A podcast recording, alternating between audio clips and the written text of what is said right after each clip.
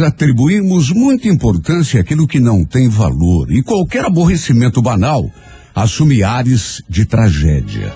Às vezes, aumentamos dramaticamente a dimensão dos acontecimentos. Agimos como se tudo estivesse perdido e nossa vida não tivesse mais sentido nem solução. Esquecemos que o mais importante é estarmos vivos, porque enquanto a vida sobrevive a esperança de que tudo possa ser modificado. Nos momentos de angústia, talvez fosse bom lembrarmos que nada pode ser tão sério e definitivo que não possa ser mudado, melhorado ou atenuado. Que o mundo se transforma a cada instante e que pesadelos que já nos atormentaram no passado não passam hoje de lembranças ruins. A verdade é que muitas vezes permitimos que problemas comuns assumam uma proporção exagerada e acabamos estupidamente entregando os pontos. Desanimar é uma atitude estéril.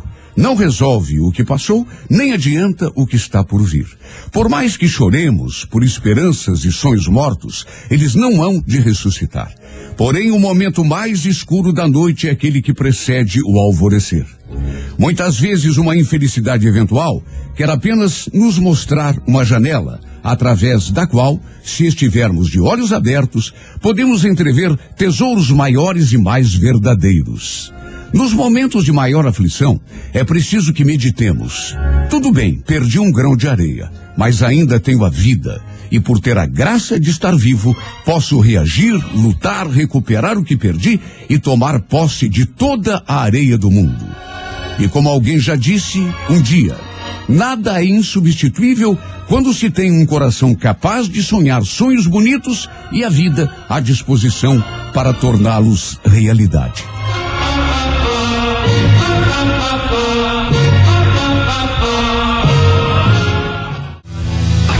Sua manhã é tudo de bom.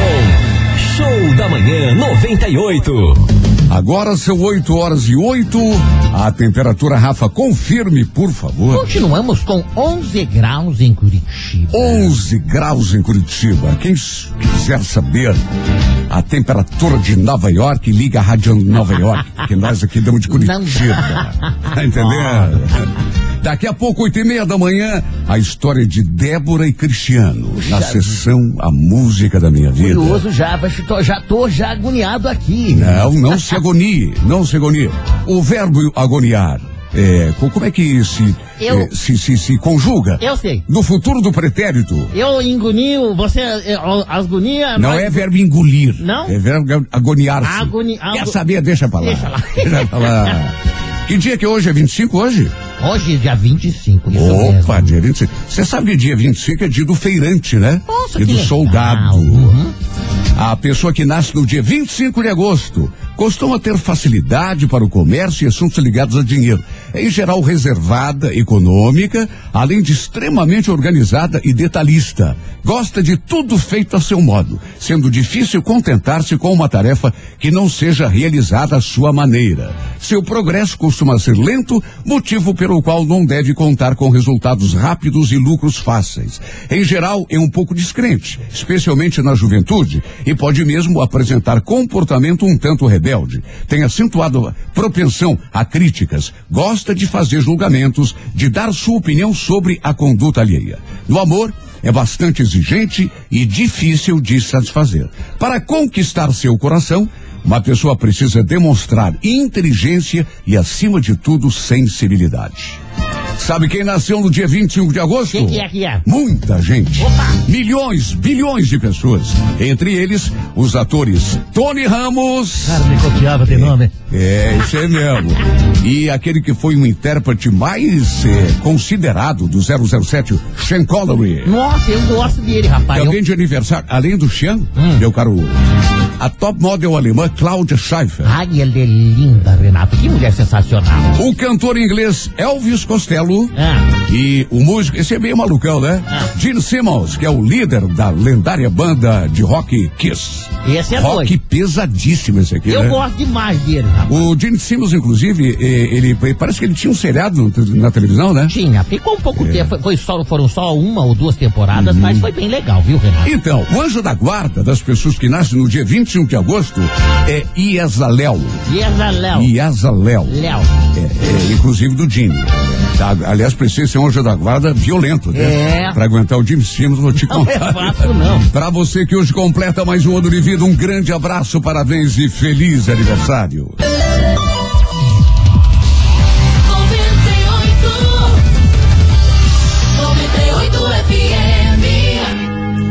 Agora são 8 e 15 Parece que houve um problema com o nosso microfone aqui, mas creio que esteja sanado agora, né? Tomara que sim. Obrigado para você que está nos avisando e qualquer problema, dê um toque de novo aí para a gente resolver essa parada, né?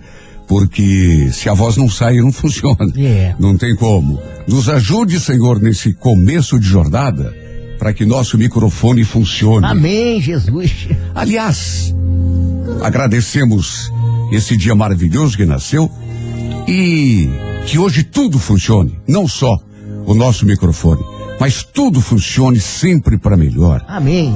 Muito obrigado por esse sol maravilhoso, que é exemplo da chuva que tu nos mandaste, são essenciais para a vida. Hoje tudo dará certo. Mesmo aquilo que começou errado, a gente conserta e o dia será maravilhoso, como esse sol estupendo que brilha sobre Curitiba.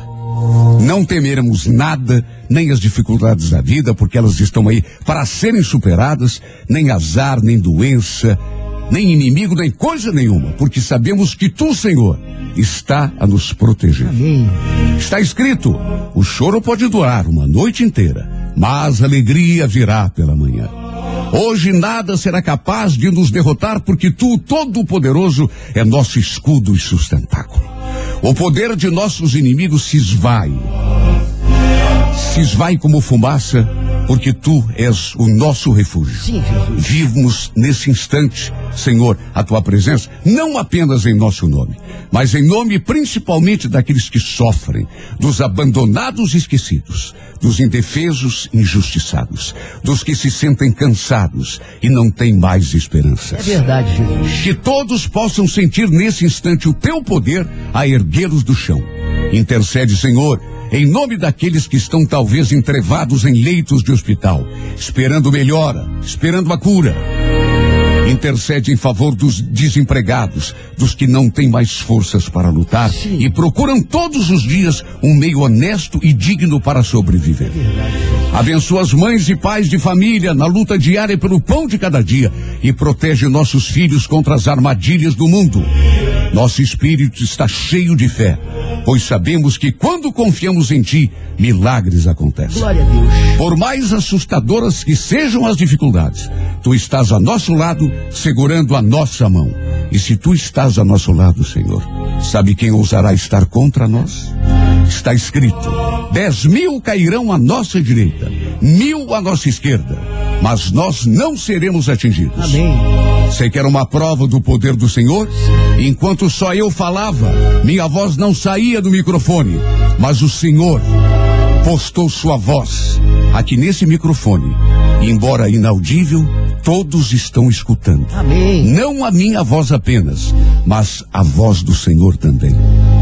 Hoje, por toda a eternidade, o Senhor é nosso pastor e nada nos faltará. A voz do Senhor ninguém cala. Que hoje seja uma terça-feira abençoada, como já está sendo, ensolarada, maravilhosa, de realizações, em que tudo aquilo que tentamos e não conseguimos ontem, consigamos hoje, debaixo da proteção do Todo-Poderoso, o Rei dos Reis. Daqui a pouco, oito e meia da manhã, tem romance no ar, a sessão A Música da Minha Vida. É tudo de bom. 98 FM.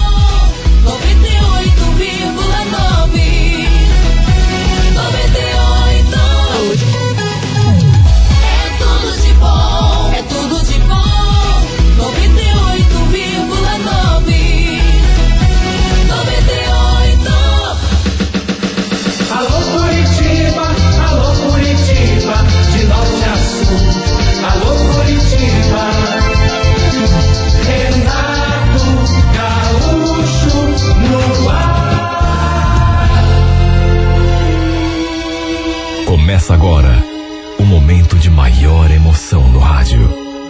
98 FM apresenta a música da minha vida. Com Renato Gaúcho. Quando eu estou aqui, eu vivo esse momento lindo.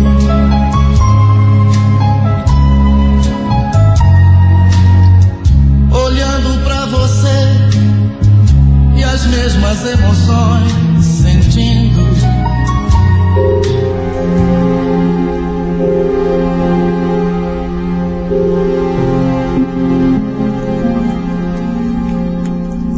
era simplesmente o homem mais lindo que eu já tinha conhecido em toda a minha vida.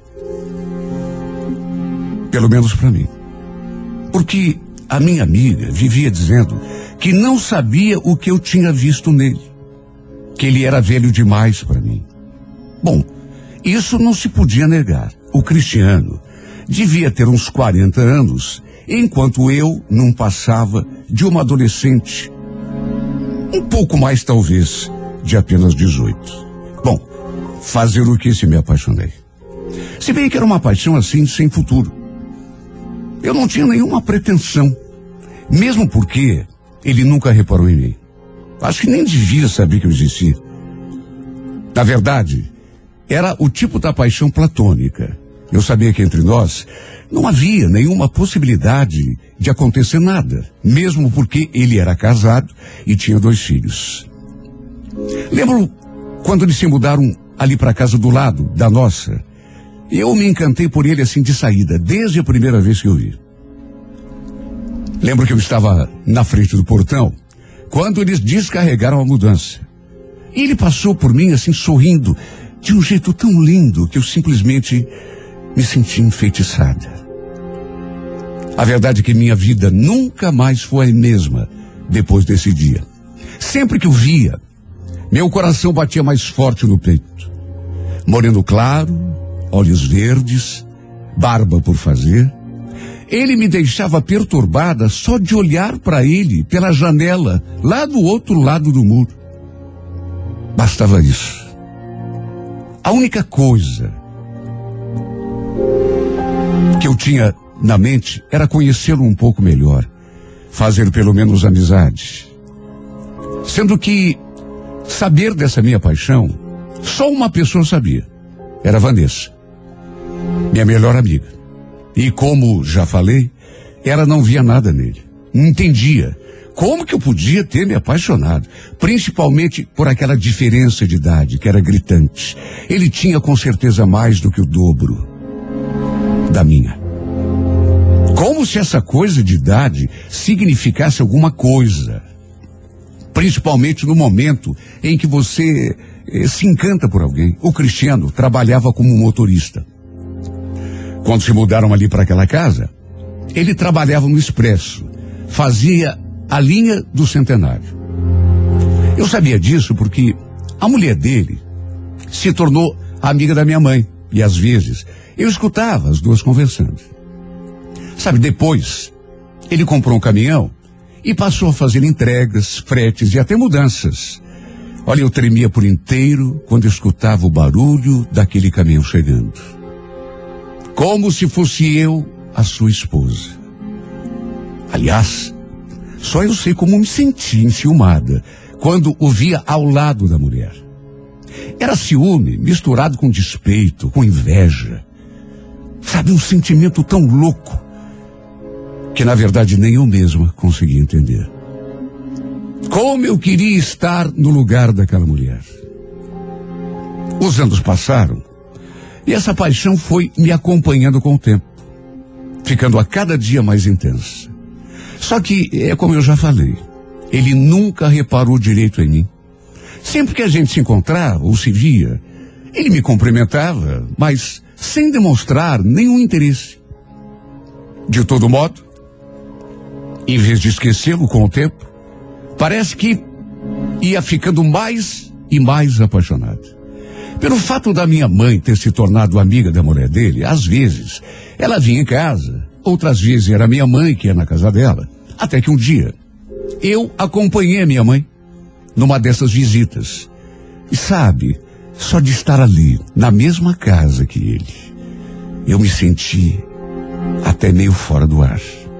Nesse dia, Inclusive, pedi licença para ir ao banheiro e tinha uma camisa do Cristiano no cesto de roupa suja.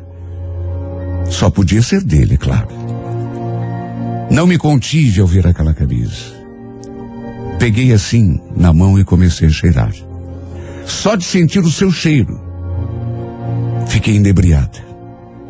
Mas é como eu já disse, pretensão mesmo eu não tinha nenhuma. Até porque ele nunca reparou em mim. Eu, pelo menos, nunca notei ele me olhando de um jeito assim, eh, interessado. Não. Me olhava como olha qualquer pessoa. Logo depois que completei 19 anos, apesar de continuar apaixonada por ele, acabei arranjando um namorado. Não era nada sério, eu nem gostava muito do Guilherme, para falar a verdade. Resolvi lhe dar uma chance porque ele era apaixonado por mim e vivia me fazendo propostas, convites para sair. Então, até para tentar tirar o Cristiano da cabeça, eu resolvi começar a namorar o Guilherme. Um dia ele foi me buscar em casa. E aconteceu do Cristiano nos ver juntos. Bom, até aí tudo bem. Não imaginei que fosse ter algum, alguma consequência, mas na semana seguinte, um sábado à noite, eu estava chegando em casa e o Cristiano estava ali na frente mexendo no caminhão. Ao me ver, ele me cumprimentou. E aí, mocinha, tudo bem? Até estranhei, porque ele nunca foi de puxar conversa comigo. Respondi que estava tudo bem e já ia abrir o portão quando ele perguntou: Escuta, sei que eu não tenho nada com isso, mas aquele carinha que eu vi com você no domingo passado é teu namorado? É, mais ou menos. Por quê? Não, por nada. Quer dizer, é que, bom, minha opinião, hein? Eu achei que vocês não combinam muito. Não me leve a mal, mas você é muito mais bonito do que ele. Você merecia um cara mais sedutor, mais maneiro. Mas é só minha opinião, viu? Falei por falar. Olha, quando ele disse aquilo, eu cheguei a pensar comigo mesmo.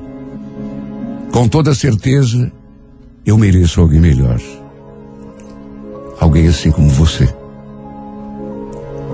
Só de conversar com ele e de saber que ele estava prestando atenção em mim, eu me senti toda envaidecida. Eu acho que pela primeira vez na vida, ele tinha reparado na minha pessoa. Aliás, assim que me despedi e entrei pelo portão, percebi que ele ficou olhando para mim. E olha, aquele olhar interessado. Sabe aquele olhar que eu nunca tinha visto no rosto dele? Pois aquele dia eu notei.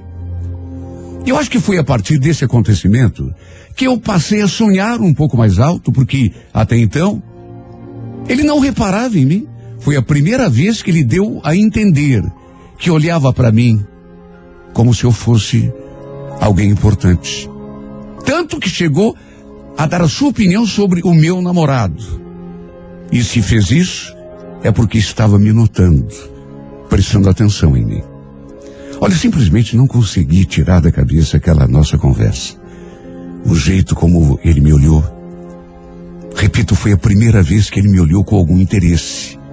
Foi a primeira vez que ele olhou para mim como se eu fosse realmente uma mulher, coisa que até então ele nunca tinha demonstrado. Eu senti. E o resultado disso foi que acabei terminando tudo com Guilherme já no dia seguinte. Até que um sábado, um pouco antes do almoço, eu resolvi ir buscar um refrigerante numa mercearia que tinha ali perto. Eu sabia que o Cristiano costumava tomar cerveja ali às vezes, só que não imaginava que ele estivesse ali justamente naquele dia e naquele instante. Quando vi seu caminhão parado ali do lado, cheguei até a sentir um friozinho na barriga. Ele estava ali.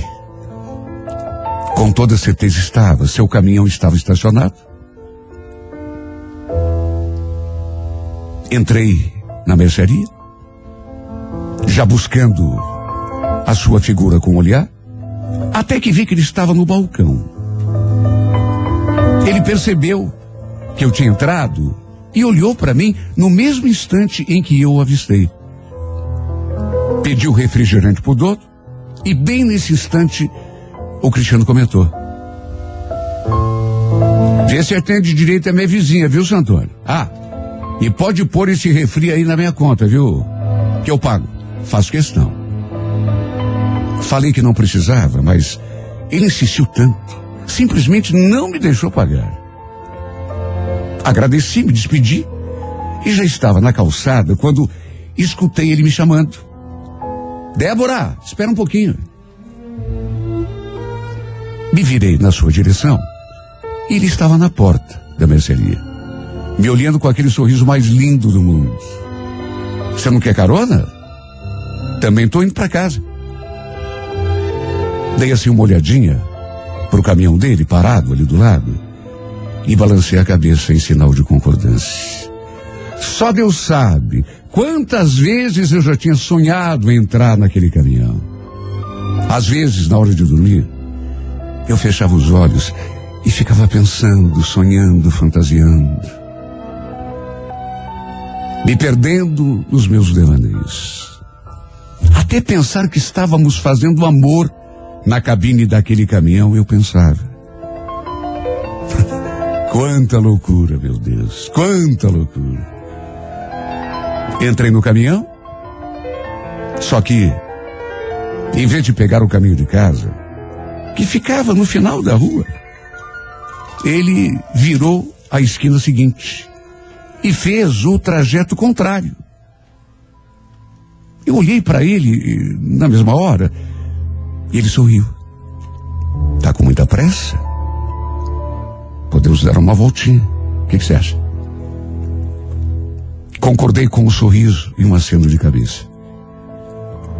Ele ficou puxando conversa comigo, me elogiando, me dando indiretas. Até que a certa altura encostou o caminhão assim e se voltou para mim. Você é muito bonita, sabia? Não é de hoje que eu ando de cabeça virada por sua causa. Não tive nem tempo de assimilar o comentário, porque ele falou e já veio com tudo para cima de mim, colando sua boca na minha, sem que eu conseguisse sequer raciocinar. Claro que eu correspondi. É claro que eu não seria nem louca de perder aquela oportunidade. Tinha sonhado tanto com aquilo. De qualquer modo, ficamos só nos beijos. Se bem que a nossa vontade, a minha pelo menos, era de irmos além. E a dele também. Isso deu para perceber. Sabe, nesse dia, eu lhe passei o número do meu celular. O dele eu já tinha, porque ele tinha colocado na pintura do caminhão para o pessoal poder ligar. E a partir desse dia passamos a trocar mensagens. E às vezes eh, eu estava ali em casa e ele me mandava alguma coisa, um bom dia, um boa noite. E até de repente um convite. Aí a gente combinava de se ver. Eu ficava lá na esquina, esperando por ele. Até que aconteceu a nossa primeira vez. E tudo foi tão maravilhoso, tão especial. Eu que já estava apaixonada, bom, aí mesmo eu não tive mais dúvidas de que ele era realmente o homem da minha vida. Eu sei que havia muita coisa contra, muita coisa no caminho, o fato de ele ser casado, a nossa diferença de idade. Mas tudo isso eu deixava num canto. Até que acabei cometendo uma loucura. Lembro que tinha conseguido um frete para fazer em Morretes e me convidou para ir junto. De lá, palavras dele, a gente ainda iria à praia. Talvez eu não devesse, mas aceitei sem pensar duas vezes. E lá em casa, inventei que ia dormir na casa de uma amiga. Inventei que era aniversário da mãe dela dessa minha amiga e que eu iria ajudar a preparar as coisas da festa. E passei o sábado e o domingo todo com o Cristiano. Foi o melhor final de semana da minha vida. Passamos em Morretes, ele fez a entrega, almoçamos por lá mesmo. Depois descemos até Matinhos. Ficamos numa pousada linda. Ah, meu Deus, como foi maravilhoso dormir e acordar a seu lado. Até banho juntos a gente tomar. E tudo isso só serviu para me deixar ainda mais apaixonada que eu já estava. Se é que isso era possível. Tiramos um monte de fotos, nós dois juntos. Foi tão difícil ficar sem ele depois. Imagine, passamos dois dias sem se desgrudar um do outro. E depois precisamos nos separar. Eu fui para minha casa e depois tivemos ainda um contato pelo telefone, conversamos muito, trocamos mensagens. Enquanto ele, nessas alturas, já estava em casa. Para ficar com a esposa. Olha, eu não consigo expressar em palavras o quanto ficava revoltada, enciumada, com inveja dessa mulher quando eu pensava nisso. Só de pensar, eu me remoía por dentro. De qualquer modo, engatamos um caso e nos víamos praticamente todos os sábados. E a cada dia eu mais e mais apaixonada por ele. Os meses foram passando. Até que um dia, minha mãe veio me contar aquilo. Então, você sabe que eu estava conversando com a Eliane hoje e ela está achando que o marido está tendo um caso com outra mulher na rua? Coitada. Tá lá acabada de tanto chorar. Eu vi aquilo e fiquei bem quietinha. Bem na minha. Eliane era esposa do Cristiano. Depois de algum tempo, perguntei para minha mãe o que mais que ela tinha falado. Se ela tinha certeza ou só estava desconfiada. E aí a minha mãe falou que ela tinha escutado o marido conversando com outra mulher. E chamado essa outra mulher de meu amorzinho. Senti um arrepio naquela hora. Porque era assim que ele me chamava. De todo modo, sua esposa não sabia, pelo menos com certeza, não sabia de nada. Era apenas uma desconfiança.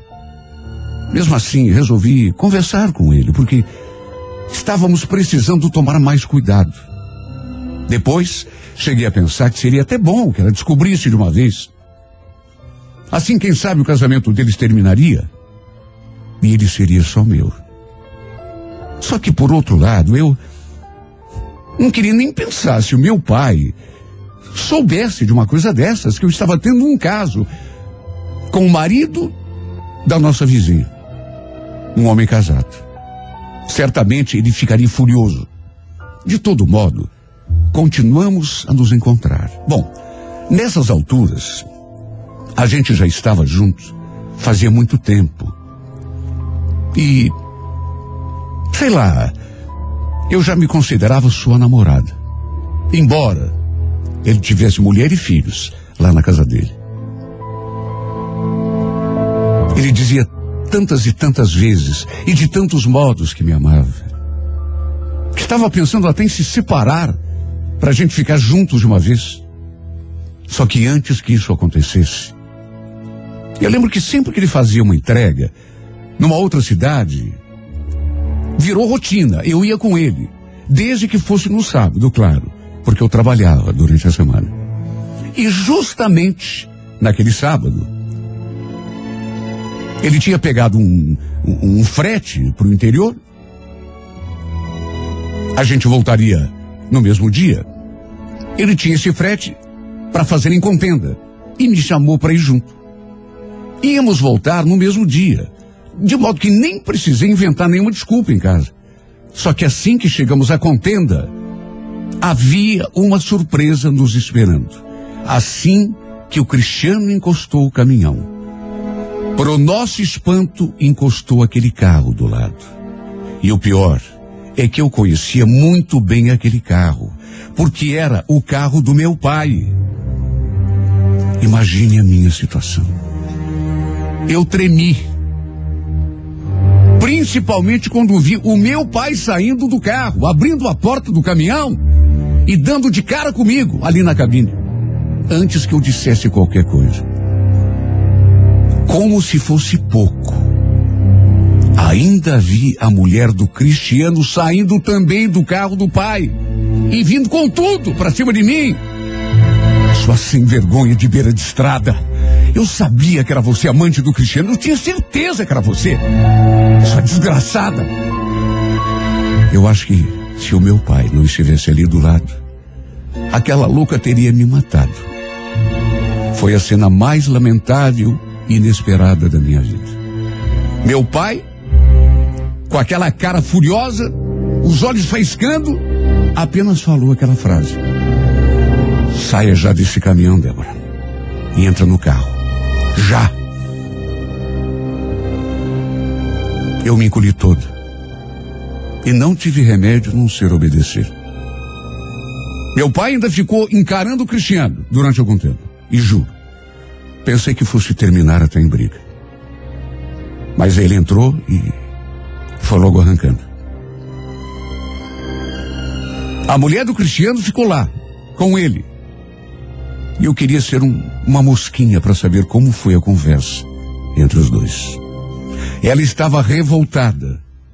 Me xingou de tudo. E aquele era só o começo do meu drama. Durante o trajeto de volta, tive de escutar o sermão do meu pai. Meu pai nunca tinha estado tão bravo. Ele nunca tinha ficado tão revoltado comigo. Falou que não queria mais me ver perto do Cristiano de novo. Que não era nem para olhar pro lado da casa dos dois, dele e da mulher dele. Chegou a ameaçar até me colocar fora de casa, se eu insistisse naquele romance clandestino. Olha, foi a situação mais embaraçosa que eu já passei. E por culpa minha. Fiquei muito envergonhado. Mas o medo de acabar perdendo para todo sempre aquele que tinha se tornado o amor da minha vida era maior. E o pior de tudo é que foi exatamente isso o que acabou acontecendo. Não sei o que ele conversou lá com a mulher, só sei que nossa última conversa foi apenas para colocar um fim em tudo. Foi uma decisão que ele tomou. Porque por mim, a gente continuaria se vendo. Mesmo o meu pai tendo me feito um monte de ameaças. Lembro dele falando: Débora, a gente não vai mais poder se ver. Você me desculpe, mas eu não quero perder a minha família. Você entende? Mas eu te amo, Cristiano. Eu não vou conseguir ficar sem você.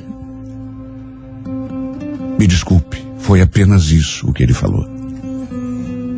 Depois baixou os olhos, resignado.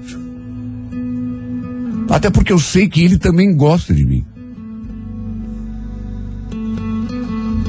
Até hoje fico me perguntando se ele realmente estava sincero quando falava que me amava. Gostar de mim, ele até gostava, mas uma coisa é gostar, outra coisa é amar. Ser capaz de fazer qualquer coisa por uma pessoa, do jeito que eu estava. Falou que não queria estragar a família, se separar da mulher e dos filhos, principalmente para ficar só comigo. Tudo mentira. Palavras vazias para me levar no bico. No fim, a mulher dele o obrigou a se mudarem dali. Moravam ali de aluguel e se mudaram para outro bairro, sei lá para onde. Eu acompanhei a mudança dali da janela de casa. Quando ele me falou que ia se mudar, que tinha sido uma exigência da mulher para perdoá-lo, só Deus para saber o quanto eu fiquei deprimida. E fiquei ainda pior depois que os vi ali, carregando os móveis, para um destino que eu não sabia qual era e nem queria saber. Sabe, depois que eles se mudaram, nunca mais o vi. E nem conversei com ele porque ele acabou trocando o chip do celular. Deve ter sido outra exigência da esposa, a titular. Aquela por quem ele acabou me deixando. Porque afinal de contas, era sua mulher de verdade. Aquela com quem ele tinha casado. Com quem ele tinha dois filhos. Tudo isso para acabar de vez com o vínculo que ainda tínhamos. O tempo passou, mas eu não consegui arrancá-lo do peito. E às vezes, penso que nunca vou conseguir esquecê-lo. Parece que desde o começo, desde o primeiro olhar, eu soube que não era uma paixãozinha à toa. Dessas que dão e passam. Não. Desde o primeiro instante, desde o primeiro olhar, que eu percebi que era amor para valer. Que era amor para a vida inteira.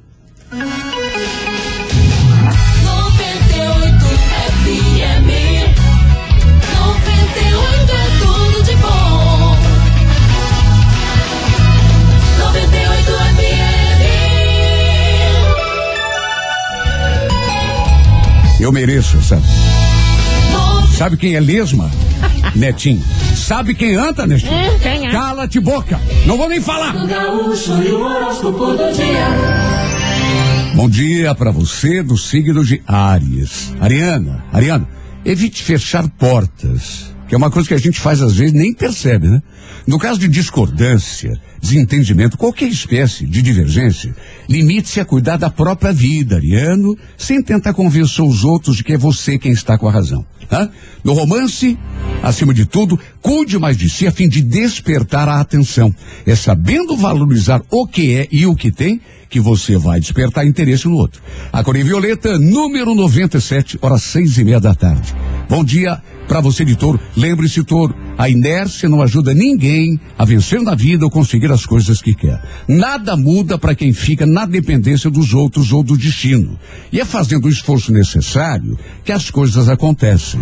Agora veja bem, não adianta insistir na atitude errada.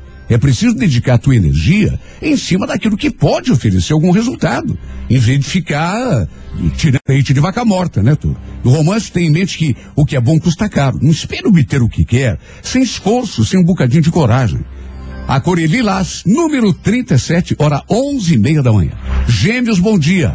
Olha, Geminiano, saiba prosseguir no esforço de conquistar as coisas das quais você precisa, sem, no entanto, se impacientar com eventuais demoras ou com interferências. O caminho das conquistas nunca é fácil, Geminiano. Sempre que quer alguma coisa, a gente tem que estar preparado para enfrentar uma série de embaraços, né?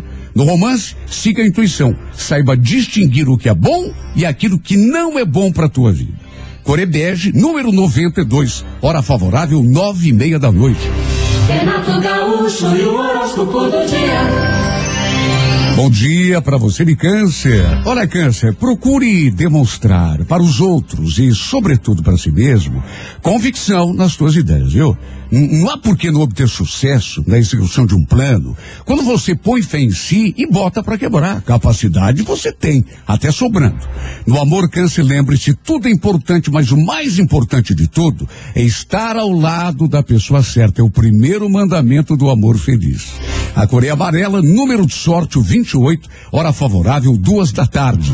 Bom dia para você de Leão. Leonina, Leonino, manter o espírito sereno diante das contrariedades é uma coisa que, sem dúvida, eh, te faz muita falta em certas situações. Mesmo inteligente, intuitivo e tudo mais, você às vezes permite que coisas como orgulho, o excesso de amor próprio acabem falando mais alto que a razão. Não pode, Leão. No romance, permita-se sonhar, mas saiba também aceitar as coisas do jeito que são. A cor é laranja, número 80, hora 10 da manhã. Bom dia para você de Virgem. Olha, Virgem, procure tolerar com mais naturalidade as palavras e atitudes das pessoas que, por uma razão ou outra, te causarem alguma espécie de desconforto, de aborrecimento, né? Você às vezes se torna muito sensível ao que os outros dizem e fazem, mas precisa se fortalecer internamente, a fim de que as pessoas não tenham sobre você essa autoridade toda, né? No romance, tenha em mente que nada é definitivo, tudo pode ser mudado quando a gente realmente quer. Core Prata, número de sorte, o 72, hora favorável, sete e meia da noite. Renato Gaúcho e o horóscopo do dia. Bom dia dia para você de Libra. Olha, Libra, não deixe de tomar uma atitude ou defender um ponto de vista simplesmente por medo de enfrentar uma pessoa ou uma situação. Mesmo que contato e diplomacia, a gente precisa defender o que é da gente, né? É, não pode ficar se omitindo e abrindo mão daquilo que é nosso por direito. No romance, não brinque com os sentimentos, nem com os seus, nem com os dos outros. Brevinho, número 43, hora quatro da tarde. Alô, escorpião, escorpião, aprenda a desviar a atenção de pessoas e de acontecimentos que, por um motivo ou outro, te façam mal de alguma forma. Viu? Você tem uma capacidade impressionante de materializar pensamentos e emoções, por isso não deve nunca concentrar muita energia naquilo que é ruim, senão acaba criando coisa ruim, né? No romance, preste atenção no essencial, em vez de ficar dando muita bola para aquilo que não tem influência real na tua felicidade. A Coreia Azul, número 95, hora onze e meia da manhã. Alô, alô, Sagitário, a vida é dura, Sagitário. Mas talvez ninguém esteja mais dotado de energia e de disposição para superar tudo do que você. No entanto, há coisas que talvez andem te atrapalhando antes de querer ver tudo do jeito que quer. A falta de cuidado que às vezes você demonstra ao tentar impor a tua vontade, né? É preciso ter sutileza. No romance, Sagitário, não gaste energia com o irremediável. A vida se vive é para frente, não para trás, até porque passado não muda. Corevinho, número 90, hora oito e meia da noite. Renato Gaúcho e o horóscopo do dia. Bom dia para você de Capricórnio. Capricórnio, eh, evite dramatizar um acontecimento, uma situação, né? O que faz uma dificuldade ficar intransponível, às vezes, é a mania que a gente tem de se assustar por pouca coisa, né? Se diminuir e ficar com pena de si mesmo. No romance, e lembre-se, acima de tudo, ser boa companhia é o que muitas vezes acaba fazendo a diferença. A Core Bordeaux, número 09, horas cinco e meia da tarde. Alô, Aquário, bom dia. Olha, Aquariano, Aquariano, por temperamento, você não costuma aceitar imposições. O que, por um lado, é até positivo, né? Mostra a personalidade. Mas, por outro, pode comprometer a harmonia no relacionamento tanto pessoal quanto no trabalho. Tem em mente que às vezes é mais sensato se fingir de surdo do que desafiar, afrontar uma pessoa, né? No romance, saiba reconhecer a felicidade e quando ela pintar, não a deixe escapar por teimosia nem por rebeldia, viu, Aquário? Corecaque, número 76, hora dez e meia da manhã. Bom dia para você de peixes. Olha, Pisciano, certas circunstâncias da tua vida talvez estejam paradas em função de que você não está tomando as providências necessárias para que as coisas mudem, né? Acima de tudo, é, é iniciativa. No amor, peixes, não aumente nem diminua as qualidades de ninguém. Encara uma pessoa do jeito que ela é, né? A cor vermelha, número 36, hora favorável, nove e meia da noite. Sua manhã é tudo de bom. Com Renato Gaúcho.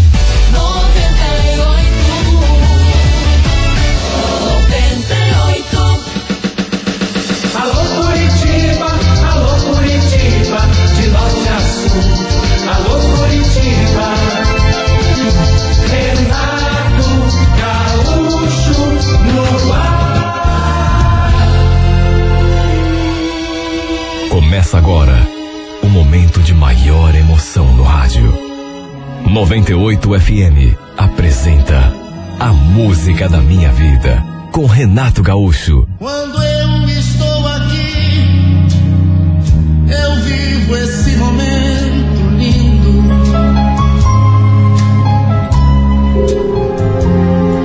Ontem começamos a contar a história de Marcela e Jair, fazendo uma breve retrospectiva. Quando descobre que está grávida de um homem que não ama mais, Marcela resolve se mudar para a casa da avó em Campo Largo e esconder a gravidez. Algum tempo depois, ela já morando com a avó se apaixona por Jair, mas fica com medo de contar que está esperando um filho. E quando cria coragem e conta, se atrapalha toda. E Jair conclui que é o pai do bebê. Ela tenta de todas as formas voltar à condição original e esclarecer toda a verdade. Mas ele fica tão feliz e eufórico que ela não consegue. Seguindo com a farsa, tempos depois, conversando com sua sogra, e com uma vizinha, essa mulher, depois de ela dizer que estava de sete meses, acha estranho e retruca. E a partir daí que retomamos a narrativa. Sete meses? Nossa! Tua barriga tá tão grande que eu pensei que você já estivesse quase ganhando. Nisso, a minha sogra, que até então estava só acompanhando a conversa, fez aquela cara esquisita e falou uma coisa que, sinceramente, me fez ficar branca. Não foi tanto pelo que ela disse, mas pelo modo como me olhou. Eu simplesmente fiquei sem saber o que dizer. Quando minha sogra, me olhando daquele jeito esquisito, falou aquilo. Você sabe que eu também já tinha notado isso, Marcela? Essa tua barriga aí não parece ser de sete meses, não, viu? Parece de dez. Você tem certeza que essa tua conta tá certa? Repito, não foi só o que ela falou, mas o jeito desconfiado com que ela pronunciou aquela frase. Era como se estivesse me acusando de algo. Ora, eu fiquei tão nervosa que perdi completamente o rebolado. Senti até falta de ar. Olha, logo todo mundo percebeu que eu não estava me sentindo bem. Não sei quem pegou uma cadeira, trouxe ali para perto de mim e pediu que eu sentasse. Já outra foi buscar um copo d'água. Todo mundo ficou ali em volta de mim. Porque realmente eu comecei a passar mal. E não era fingimento, não. E foi então que eu comecei a sentir dores. E por conta das dores, comecei a gemer. Pensei até que fosse perder os sentidos. Na verdade, fiquei tão nervosa que acredite quem quiser. Comecei a entrar em trabalho de parto. Tanto que fui levado às pressas até o hospital. Onde acabei dando à luz pouco tempo depois. Graças a Deus, pelo menos isso. Meu filho nasceu lindo, forte e cheio de saúde. Mas juro que pensei que minha farsa fosse terminar por ali. Vamos convir. Aos olhos de todos, eu estava grávida de sete meses apenas. Não era hora ainda do meu filho nascer. No fim, depois de procurar uma solução, de pensar em tudo, de sentir aquele olhar da dona Lúcia para cima de mim, acabei inventando mais uma mentira. Sem saber o que fazer ou o que dizer, falei que meu filho tinha nascido prematuro. E sinceramente não sei nem como consegui sustentar essa história. Até porque bastava terem conversado com o médico. E ele teria dito que não, que o bebê tinha nascido no tempo certo, de todo modo. Repito, não sei como. Minha mentira passou como verdade. Eu não sabia até quando, mas pelo menos num primeiro momento foi o que aconteceu.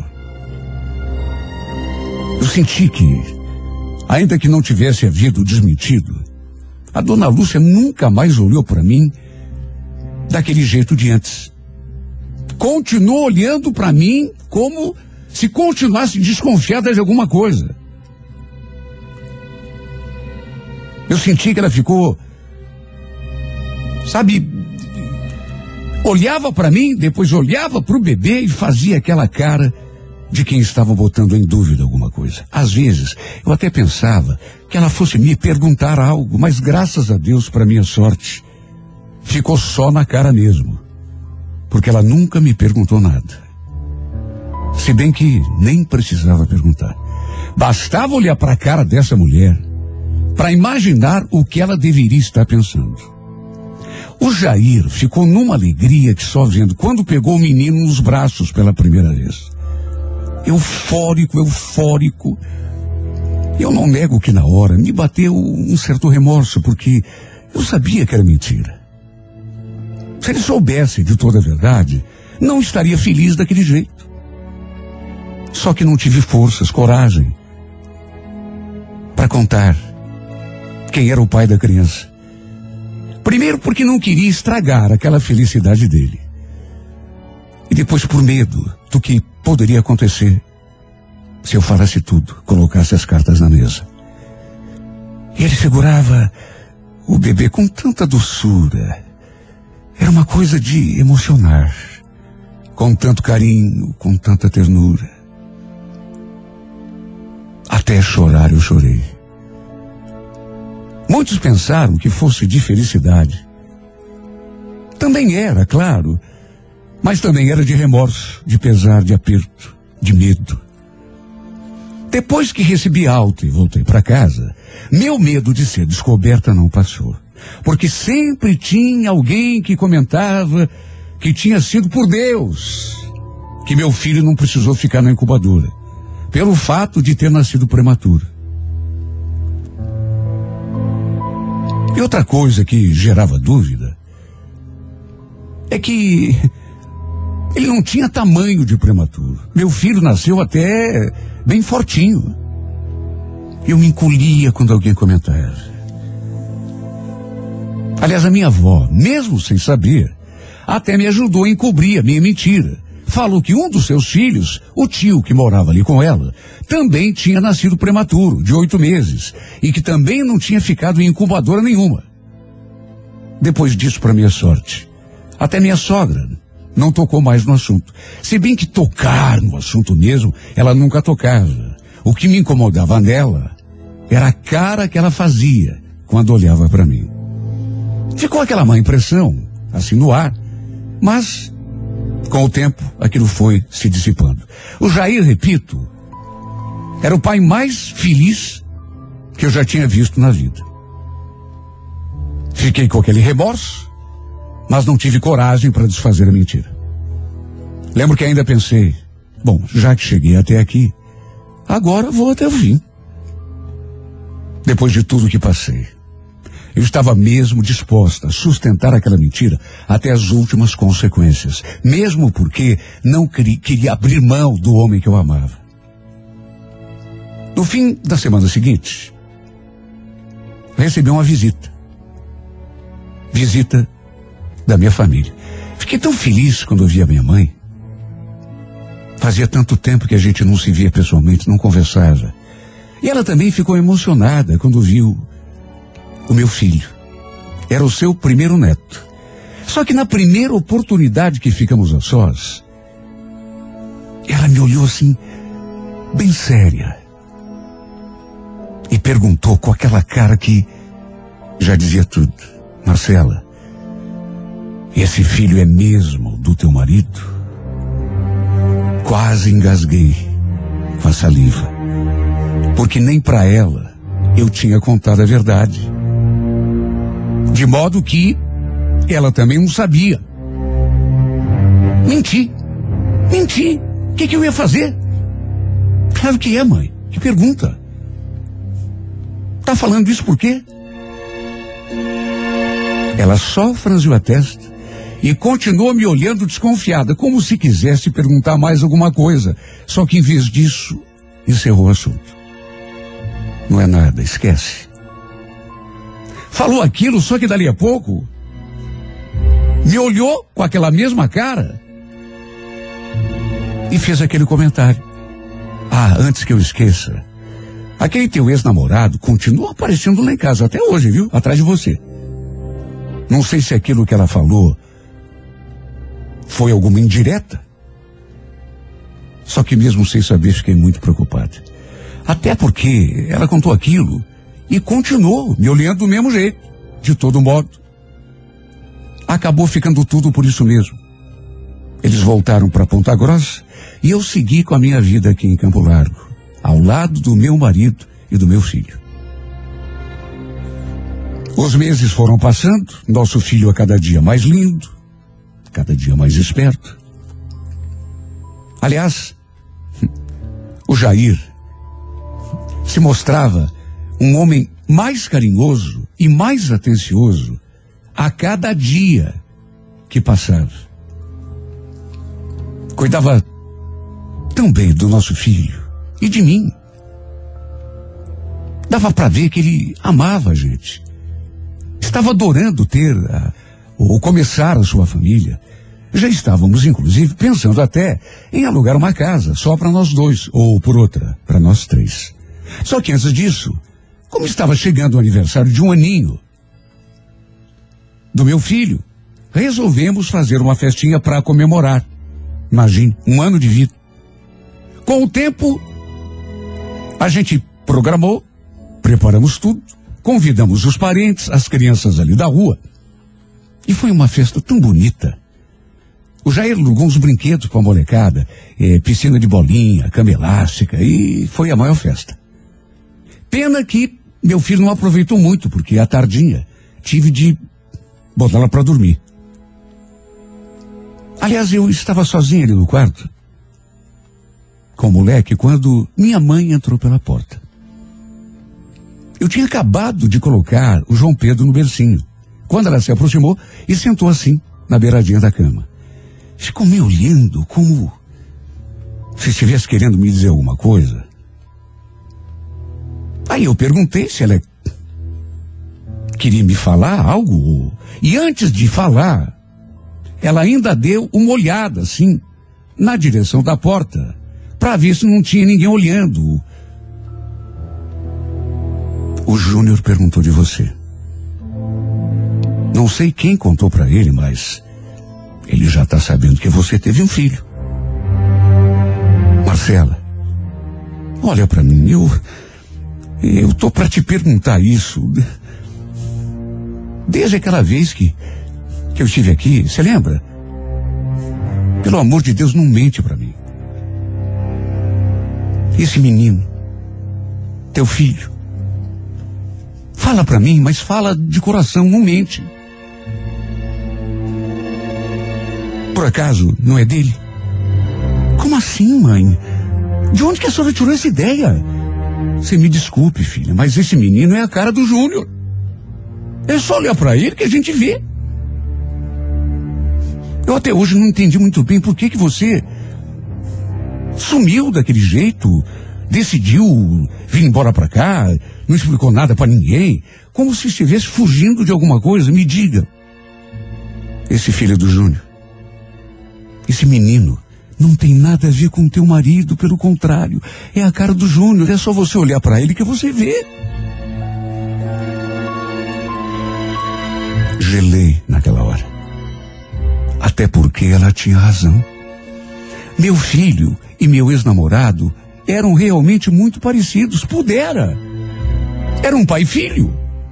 E gelei ainda mais. Na verdade, quase desfaleci. Quando escutei aquela voz vinda da porta. Que história é essa, dona Marisa? Quem é esse tal de Júnior? Não sei qual de nós duas ficou mais branca do que a outra. Se eu ou se minha mãe. Minha mãe, aliás, já foi levantando da cama e num fio de voz, quase gaguejando, deu aquela desculpa. Júnior? Hum, mas que Júnior? É, eu não estava falando de meu Júnior, eu estava aqui falando do meu neto, João Pedro.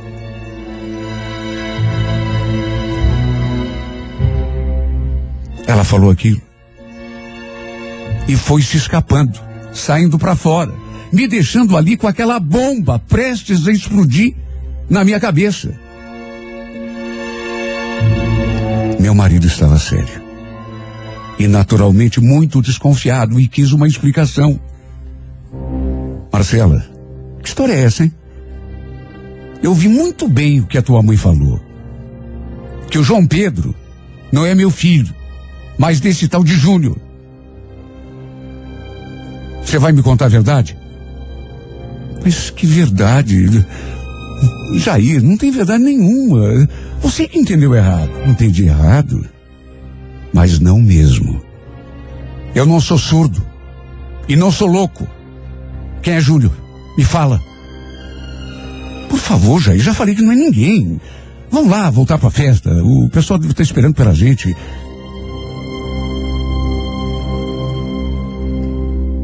Fiz a mesma coisa que minha mãe tinha feito.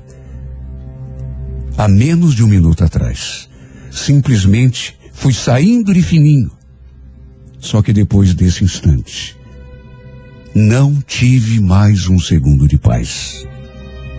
Meu marido fechou a cara e não deu mais atenção nem aos amigos que ele tinha convidado. Foi lá num canto, ficou isolado de todo mundo, olhando para mim com aquela cara de desconfiança. Imagine como eu me senti.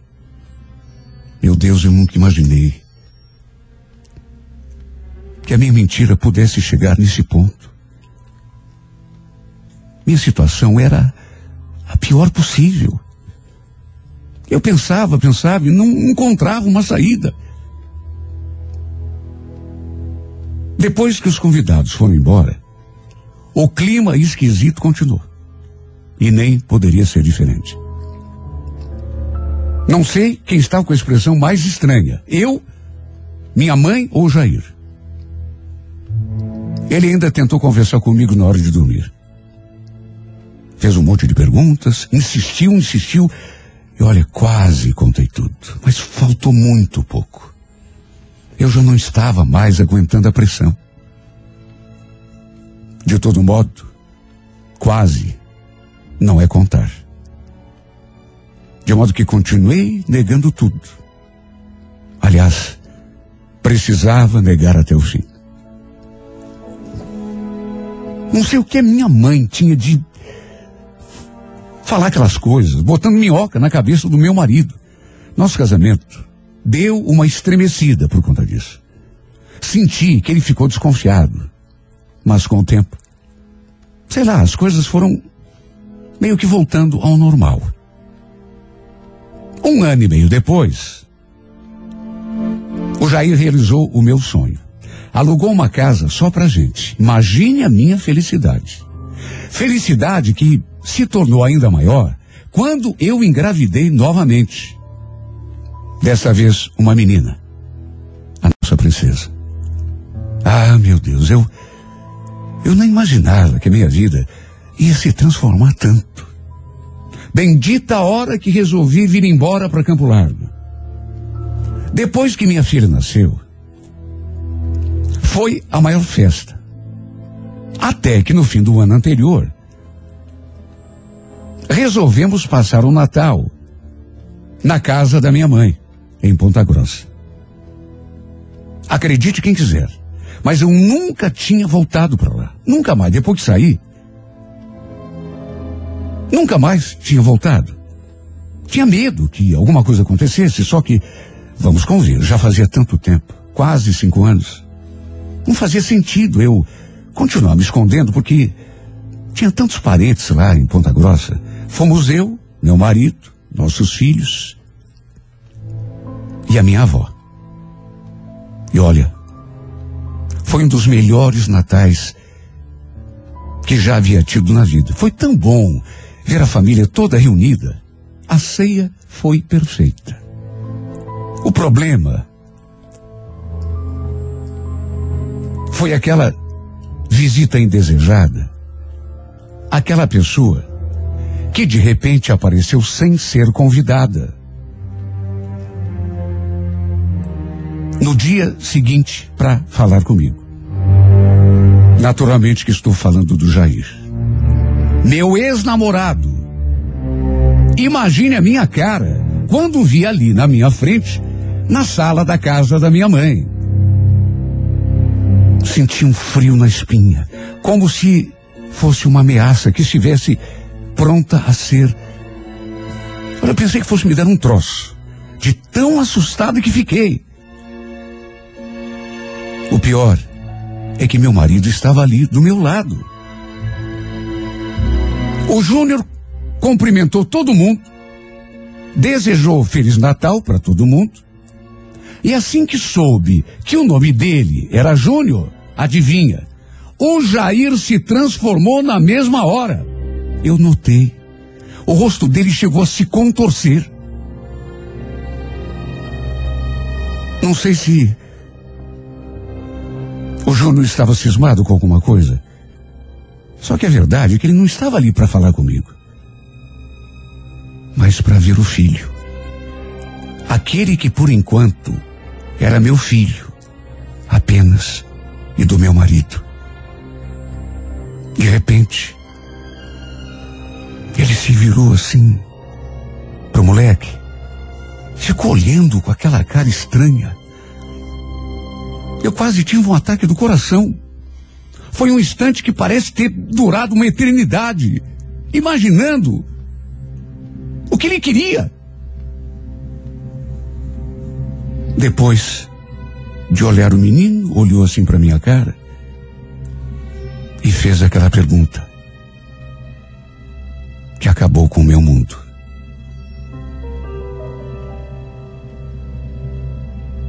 Então, esse é o, o nosso filho, Marcela? Ele falou aquilo, se abaixou assim diante do menino e passou a mão na cabecinha dele.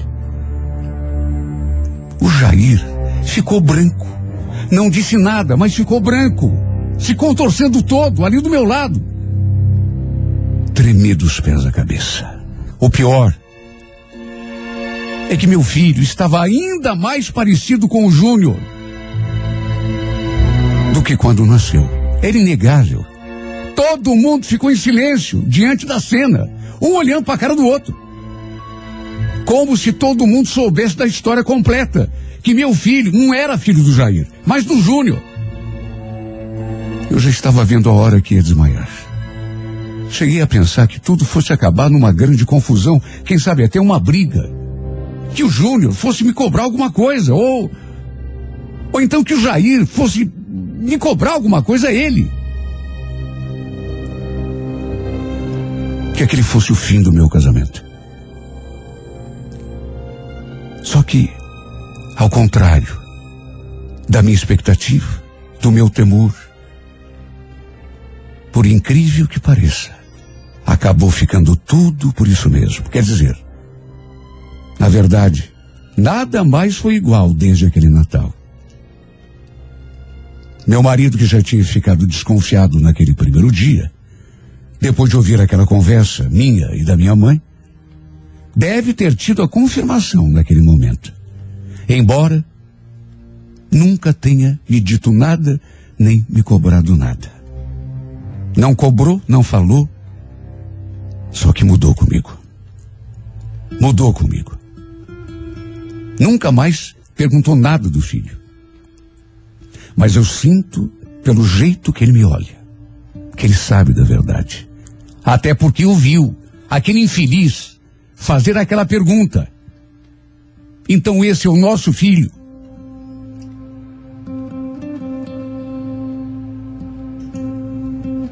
Nunca me acusou. Nunca. Só que para se ter uma ideia, apesar de ter ficado em silêncio o tempo todo depois da visita do Júnior, ele mudou comigo de um jeito que nem parece a mesma pessoa. Voltamos para Campo Largo e ele não abriu a boca para me dizer uma palavra. E desde então, é assim que ele se comporta. Às vezes, estamos ali em casa, eu assistindo televisão, as crianças ali em volta, aí eu olho para ele e vejo que ele está com o olhar perdido, o pensamento longe. Ou então olhando para mim, como querendo me perguntar ou dizer alguma coisa, sei lá. Nessas horas meu coração se parte. Aliás, tem momentos que eu penso que teria sido mil vezes melhor que eu tivesse contado tudo, já de saída. Como também acharia melhor que ele brigasse comigo. Me perguntasse tudo o que quer perguntar e não pergunta. Que dissesse tudo que está entalado na sua garganta, que explodisse. Brigasse comigo, se fosse o caso. Porque esse silêncio dele me machuca mais. E o pior é que eu amo tanto. Não queria ter mentido. Na verdade, nem era minha intenção. Não quero perdê-lo. Só que também não quero vê-lo assim, pelos cantos, triste, perdido, no seu mundo particular. Cheio de reserva comigo, cheio de desconfiança, quem sabe até certeza. achando que eu estou enganando. Como eu queria reverter toda essa situação. Só que tenho tanto medo. Quem sabe um dia eu crie coragem e lhe conte toda a verdade. Quem sabe um dia eu aproveite esse momento de, de valentia e lhe peça perdão. Um perdão que há tanto tempo eu preciso pedir e. Mas o medo não deixa. Por que, que eu não contei tudo lá no comecinho? Seria tudo tão mais fácil, só que agora me sinto de mãos amarradas. Sei o que devo fazer, ainda que atrasado, mas não tenho coragem. Meu medo é pedir perdão. E não ganhar o perdão do homem que amo.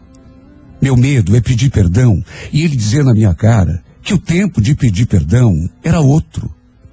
Que eu deveria ter pedido perdão há muito tempo, ou melhor ainda, que eu devia ter contado toda a verdade, que estava grávida, quando a gente começou a namorar. Esse é meu medo, meu Deus.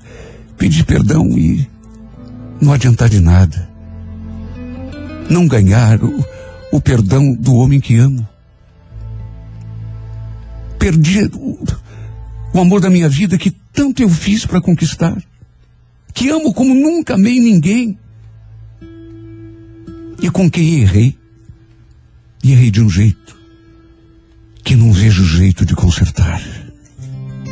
I'll always remember late. It lasted forever and ended so soon. You were all by yourself,